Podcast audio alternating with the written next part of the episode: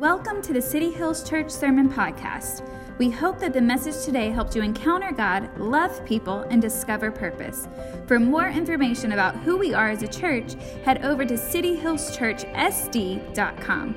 If you would like to partner with us financially, click the Give button at the top of the homepage on our website. And now, let's jump right into the message. Well, good morning, City Hills. It's so good to be back home and so good to be back in front of you, giving you what I hope will be a challenging and an encouraging message this morning.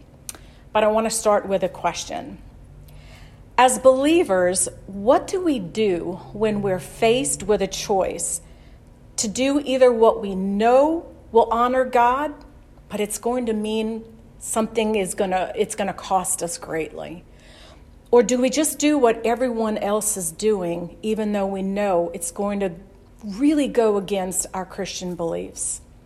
Will we be brave or will we conform? And that's really what I want to talk to you about this morning. There's this incredible story in the book of Daniel. We're going to be in the Old Testament. We're really going to start in, in uh, chapter 3. But you know how I like to give you some backstory so that you know the context of where we're coming from. So, just to kind of give you an idea, real quickly, of what happens in Daniel chapter chapters one and two. Daniel is a young teen. He's a, a Hebrew, a Jewish boy who has known God all of his life from the time that he could speak um, his parents and those in, in the synagogue were teaching him the Ten Commandments and the ways of God. And this is all he knew their culture, their way of living, their way of thinking, their way of eating. And so did all of his friends. And so one day, I mean, kind of picture it, they're all in Jerusalem High School hanging out in youth group. And here comes this invading army of an enemy from a country called Babylon. And what they do is they choose the best of the best, the smartest, the strongest, the ones who they thought could learn a new language and a new culture. And they literally kidnapped them and took them away. Their parents couldn't do anything about it. And so here they are on this journey that took one or two, maybe even three weeks, 500 miles east of everything that they know. And they're brought to this palace and they are taught a new language, new customs. They're, they try to teach them a new way of eating, and I'll explain that in just a second. And even more than that, they changed their names. So I thought that that was something really interesting from that first chapter to just kind of speak into for a moment. You know, as believers, God calls us anointed, chosen, royal priesthood, a city on a hill.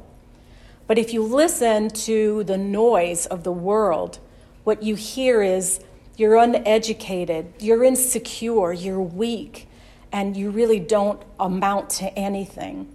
And so, if we're not careful, you know, the enemy of our soul can try to rename us and, and try to make us feel that we're less than what God says. And that's what was happening. They were breaking them down mentally, emotionally, physically, in every way, just sort of brainwash them into these new customs. But Daniel was very smart. He had the, you know, he had the, the power of the Lord in him and, and he had the wisdom to tell these people, no, let me and my friends who the story is really about, I'll get to in just a minute, eat just grains and fruits and vegetables and prove to them over and over again that the rich, fatty, and unhealthy foods that they were feeding everyone else was not for them. And over and over again, God gave them favor. So that's just a little tidbit for you, a little extra for you. Think about that. God calls you chosen, clean, and forgiven. Don't let the world try to rename you. So, in the second chapter of Daniel, we see again that Daniel and his friends have purposed in their hearts not to defile themselves with the Babylonian culture. And they were given so much favor by God, they were actually promoted over the um, province of Babylon. So, in that, in that first couple of chapters, we also see a, a time when the king Nebuchadnezzar who was over Babylon, had a dream, and he asked all of his people in his courts to tell him the dream and then to tell them the interpretation, and no one was able to. But God gave those words to Daniel. And something really amazing happened. King Nebuchadnezzar felt the power of the one true God, who we call God, Jehovah, the God of Israel. He, he felt that power, he saw that power, but he was not changed. He was not moved. And it, it made me think, you know, so many times we can be in a church service or at home watching a church service and we can be moved and we can be inspired.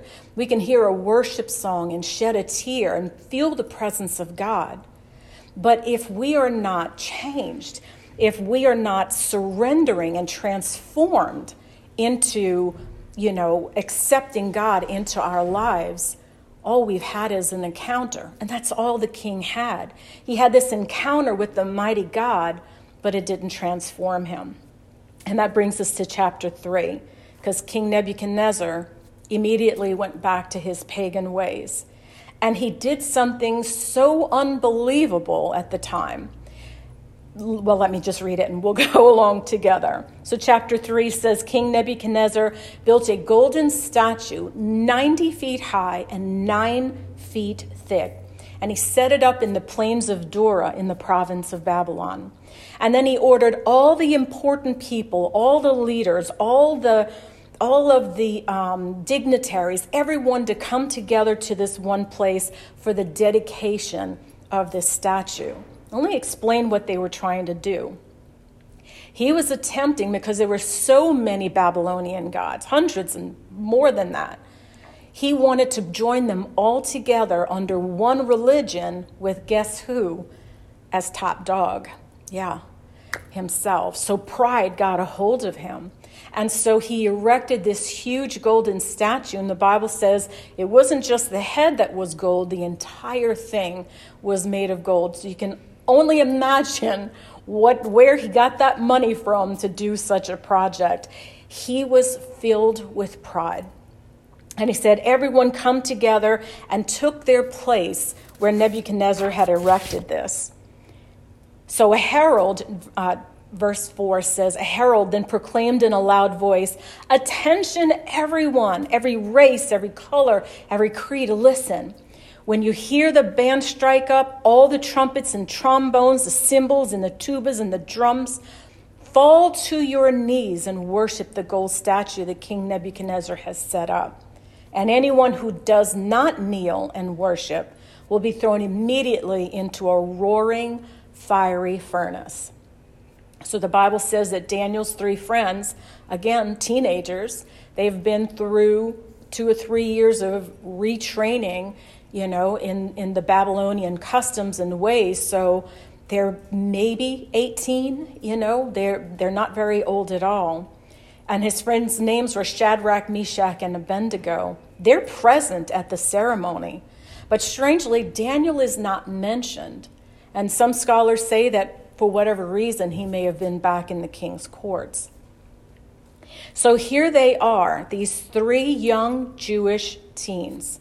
They have seen God bring them time and time through um, adversity, you know, and had to believe that God had a plan for them and saw God give them favor over and over again. But this one was going to be difficult. They were schooled just like Daniel would in these pagan ways, in this pagan culture, so they knew that if they did not bow down, King Nebuchadnezzar was a man of his word. What's important to understand is that here they stand listening to what King Nebuchadnezzar has ordered and commanded them. But like I said, from little boys, from the time they could speak, they were taught the Ten Commandments. And so, if you're familiar with the Ten Commandments, um, let me just remind you of the first one that they're, that they're facing.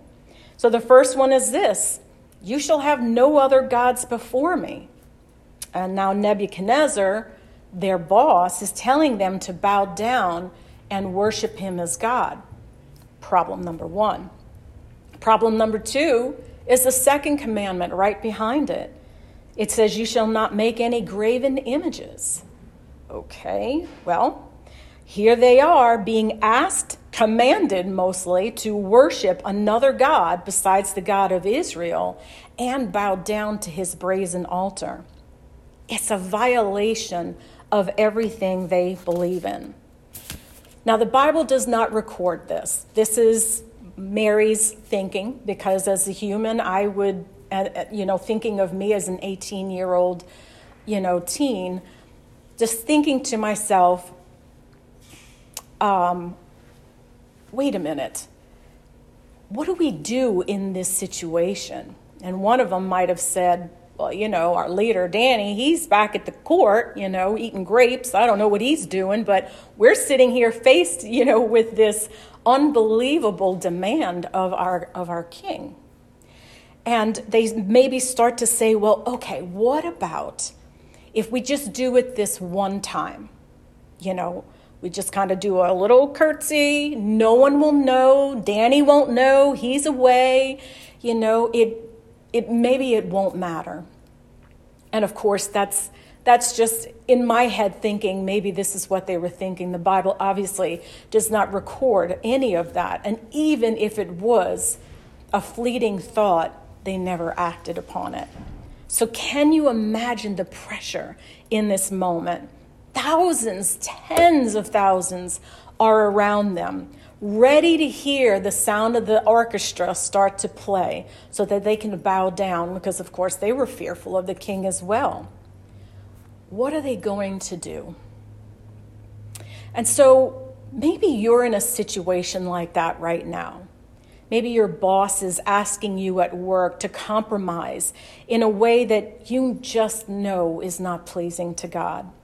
Or maybe your friends are pressuring you to, to, to do something that you know goes against all of your Christian values. And what is the reasoning that we hear when, when you question it? Everyone's doing it. It's not that big of a deal. Who's going to know? Watch how they respond to the king's command. Verse 7 says the band started to play this huge band equipped with all the musical instruments of Babylon. It's this great noise, this loud music, and everyone of every race, color, and creed fall to their knees and bow and worship the golden statue that King Nebuchadnezzar has set up. Picture it. All 20,000 people fall to their knees and bow, but Shadrach, Meshach, and Abednego did not. So, Daniel chapter 3 goes on to say that the astrologers, I call them the tattletales, went to King Nebuchadnezzar with the alarming news that the three Jewish boys that he raised up to be over the province of Babylon refused not only to worship his gods, but now is refusing to kneel and bow. You see, anyone standing is going to be conspicuous. Think about that in your own life. When you're standing for the things that are right, you're going to stand out. When faced with a choice, I guess the question for us is will we kneel or will we stand? They said in verse 12 Shadrach, Meshach, and Abednego, they refuse to bow down. They will not worship this golden statue that you have put up. So I want to unpack that word worship with you for just a moment. Worship is the act of demonstrating love, respect, honor, adoration towards something, usually someone. Whatever it is that you love the most is what you worship. And so, if you love God the most, if He is the most important person in your life, you're going to worship Him. And idolatry is anything that you love or honor or respect other than God, more than God. And that's what the king was asking these young men to do. But you see, he was so full of pride, he couldn't even see straight. He saw the strength in these young men, he saw what they were able to do. But he wanted them to worship more than anything. So, verse 13 says Nebuchadnezzar flew into a rage and ordered that Shadrach, Meshach, and Abednego be brought before him. So now, even if they thought for a second that they could get away with not kneeling, now all eyes are on them. And he says to them, Is it true, Shadrach, Meshach, and Abednego, that you refuse to serve my gods or to worship the golden statue that I have set up? I'm going to give you one more chance to bow down and worship when you hear the instruments play. But if you refuse, you're going to be thrown immediately into this blazing furnace. And listen to what he says in the last part of that verse. And then what God will be able to rescue you from my power. Wow. Have you heard that in your life? I have. What God is going to be able to rescue you from the power of the enemy, from the power of a situation that you're walking through. You see, the enemy first tries to bring fear, and then he tries to rename you, trying to belittle you and make you even consider compromising. And even after choosing to stand instead of bowing, listen, if that wasn't enough, then he tries to make you question whether God, your God, is powerful enough, present enough, or cares enough to rescue you. Listen to what Shadrach, Meshach, and Abednego replied O Nebuchadnezzar, we do not need to defend ourselves before you. Can you imagine these 18 year old boys standing up to this king that had the power to throw them into a fire, that had the power to kill them on the spot? in front of all of the people of the province of Babylon, saying, I don't need to defend myself before you. If we are thrown into the blazing furnace, the God we serve is able to save us. He will rescue us from your power, your majesty. And verse 18 is where it all hinges. But even if he doesn't, we want to make it clear to you, Your Majesty, we will never serve your gods and we will never worship the golden statue that you have set up. Now, I have to tell you, I have been there for the last three months. I have heard the lies that God does not care. I have heard the lies that you will have to bow to this pain of this grief that you're walking through. You will have to abandon all of the hopes and the dreams that you and Bud had for the ministry that you want to do.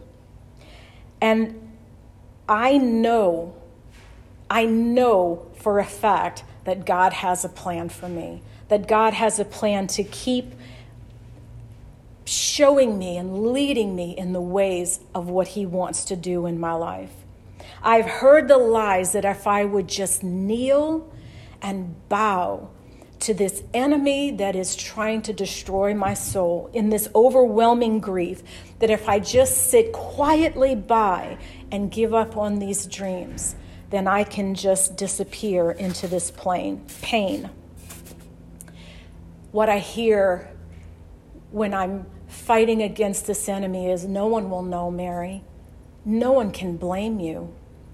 But like those three courageous Hebrew young men, I stand before you this morning declaring, I will not kneel. I will not bow. I have the assurance that my heavenly Father is more than able and capable to rescue me. And even though I have to walk through the darkest, deepest pain of this fiery furnace, I will make it clear that I will never turn my back on God. And you, my friends, can have that same assurance. Your God will rescue you. He does care. He has the ability to do it and more. And He has a purpose for everything that you and I will ever walk through. Well, Nebuchadnezzar was furious. He was furious with these three young men. How dare they speak to him like this? The Bible says that his face became distorted with rage. He wasn't, it wasn't enough for him to throw them into this fiery furnace. He commanded in all of his anger to have it just um, brought up, heated up seven times hotter than usual. So he took the best of his army and he made them tie and bind them up with rope and, and tied them up, hands and feet, fully dressed, and walked them to the fiery furnace. But because he was so angry, what he didn't realize was the men who led them to it, the, because the fire was so hot, they were consumed. And in fell Shadrach, Meshach, and Abednego. But suddenly, Nebuchadnezzar jumped up in amazement and exclaimed to his advisors, Can you see him peering down? Hey, didn't we tie up three men and throw them into the furnace? Yes, Your Majesty, we certainly did, they replied. Look, he said, I see four men unbound walking around in the fire unharmed and the fourth looks like a god. Let me tell you something. Every time I read this story, it just ignites something inside of me. I don't want you to miss this. It's important to recognize that word. He was seeing something he did not expect to see, obviously. He was seeing not only Shadrach, Meshach, and Abednego walking around in there like they were at a bonfire, he saw something and he saw someone that looked like a god. I'm going to get back to that in a minute. But did you hear him say, they're unbound? Now, their turban and their robes and their other garments were not on fire, nothing was scorched. The only thing that was burned up was the thing that was tying them and binding them down. That's a powerful word for someone today no matter what you're walking through this morning. Whatever, whether you're here in person with us or listening online, whatever is binding you, whatever the enemy thinks that he has bound you with, believe me, even though you walk through the fire, you will be free. You will be free. That's a word, hopefully, that will just mean something to someone this morning. But you see, they were walking around in the fire unharmed. Shadrach, Meshach, and Abednego trusted God more than they feared the king. And so I put towards you as we start to wrap up this story, you know, what is it that you can say, I trust God more than I fear, and you fill in the blank? You've made a decision to trust God, and now it's a faith walk. So the three Hebrew boys stared death in the face and cho- chose to trust their God, the one who would never let them down. Verse 25 says, Look, Nebuchadnezzar, again, I'm reading this again. I see four men unbound, walking around in the fire unharmed, and the fourth looks like a god. As they walked around this fiery pit, waiting for the pain, waiting for the numbness, waiting for the smoke inhalation. They're waiting and waiting, but nothing happens. Nothing is happening. They're in the fire, but they're not alone. The king's test turned into a divine encounter. Suddenly they look up and they're, they're, they're not sure who has joined them. And maybe they're thinking, man, it's Daniel. You know, he heard about what was happening. That's a true friend to come jump in this fire pit here with us. But it was not Daniel, it was the Son of God. Now, I know we don't have the time to really go into uh, a deep philosophical and theological conversation about this, but Trust me. And if you have any questions, come ask us afterwards. But theologians call this a theophany. I'll give you a, a little bit of, of history on that. We all know as we study the Bible that as a human, Jesus didn't come on the scene till the New Testament and he came as a baby. But there were several times in the Old Testament when Jesus appeared to people in very special times as a pre incarnate being. But the thing that I want you to really understand is that God, Jesus, the Holy Spirit, they're one.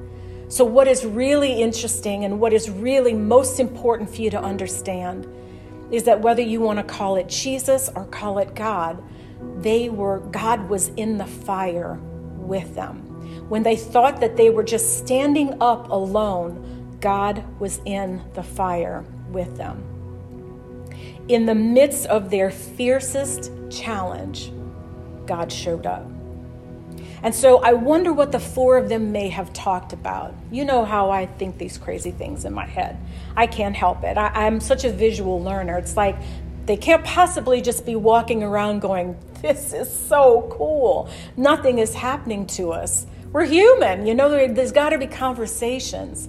What I'm sure of is that that God or Jesus, you know, in that form is saying to them, listen, there's groups of people in this generation and in a hundred generations to come, thousands of years later, that are going to be moved and their faith is going to be strengthened because of your story. And I say that to you right now, again, whether you're in service with us this morning or you're listening online.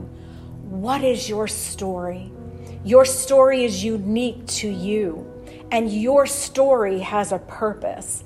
And God can use your story to bring faith and healing to those around you.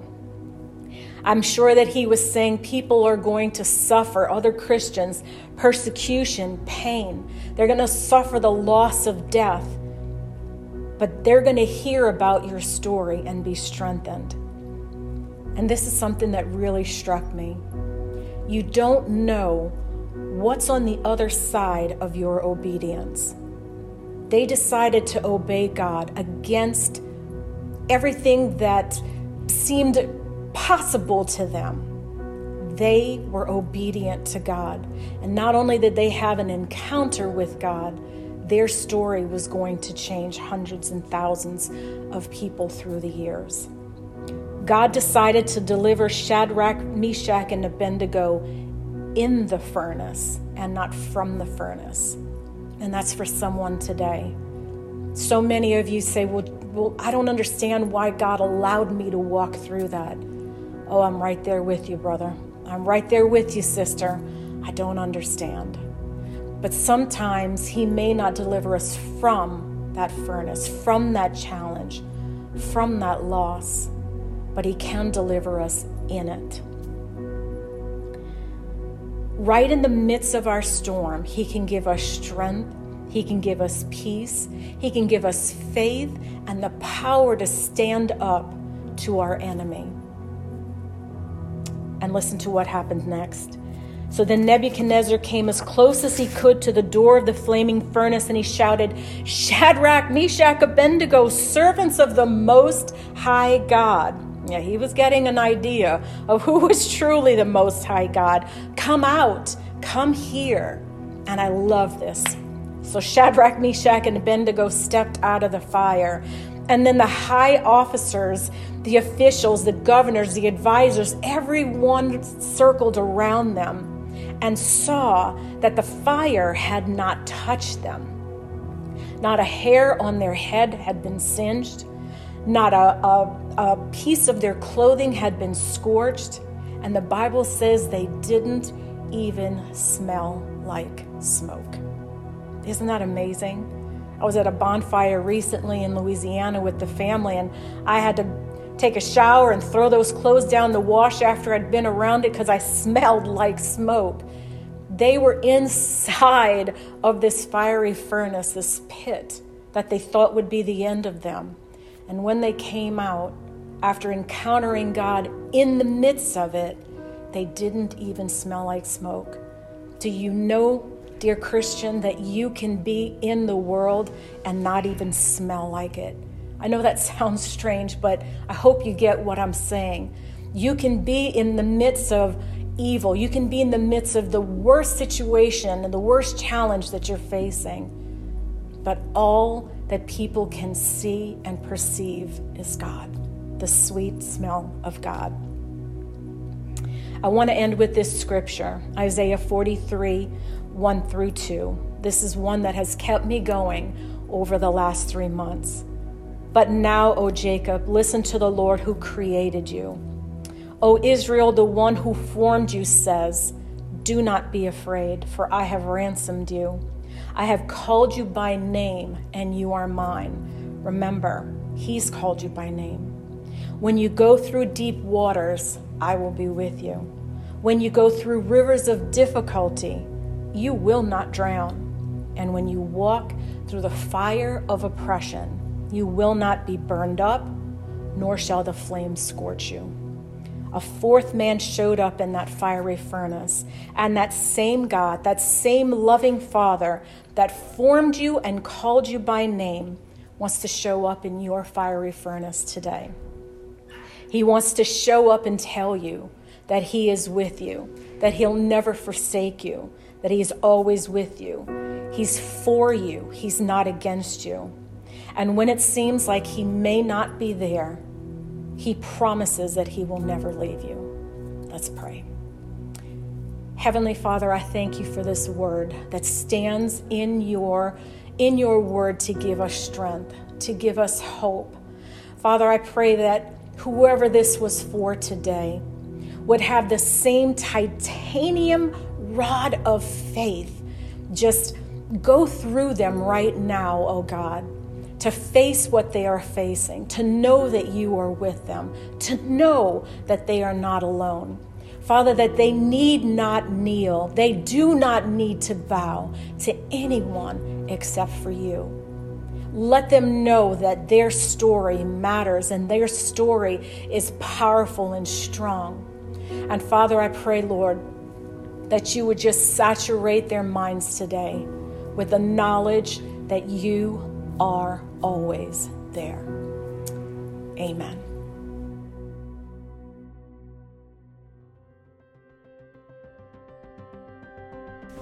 We hope that you enjoyed the message today. We would love to be able to partner with you on your faith journey.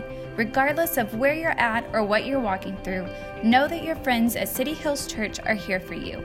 If you would like for us to pray for you, click the contact button on the top of the homepage and share your request with us. Our prayer team will keep you and your family in prayer every week. We hope you have an incredible day and that you discover a little more purpose throughout your week. We look forward to seeing you soon.